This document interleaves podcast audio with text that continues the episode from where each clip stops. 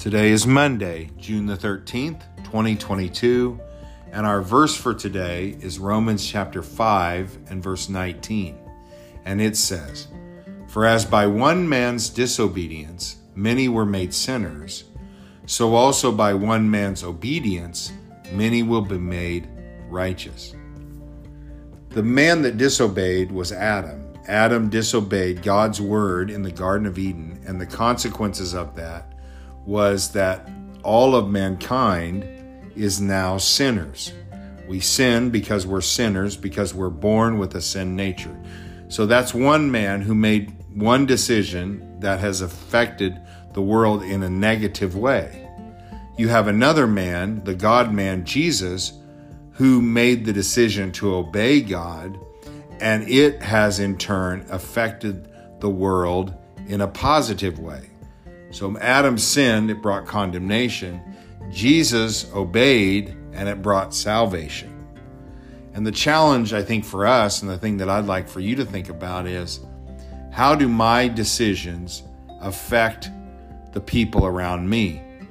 Do they affect people in a positive way or in a negative way? And I believe that people who live in disobedience to the Word of God and they see it as just one choice. It's just, I'm just one man. Who am I? I? This is just one little choice. But we need to understand that if it's the wrong choice, it can have consequences for generations and generations to come. And if I choose to live in disobedience to God, it's going to have a negative effect. Instead of living that way, I want to choose to value each decision that I make and make a decision to follow God in all things. So I want to choose to live in obedience to the Word of God, and then it will have a positive consequence for generations and generations down the road. Even if I see myself as small and the decisions as insignificant, there are no decisions that are insignificant if they have if they are chosen to be in obedience to the word of God. So you're more than just one person, and your decisions are more than just one in the sense that there are big ramifications that often come with what we see as simple decisions.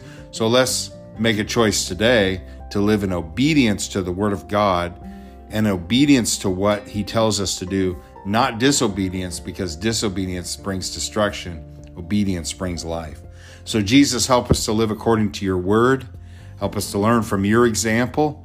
Thank you, Jesus, for coming and giving us hope to deal with the thing, whole thing Adam messed up and the decision that he made to disobey you. Thank you for coming and making a choice to live in obedience, and that obedience gives us hope. We're grateful for you. We pray that we'd live for you today. It's in your name we pray. Amen. Have a great Monday, everybody. Talk to you tomorrow.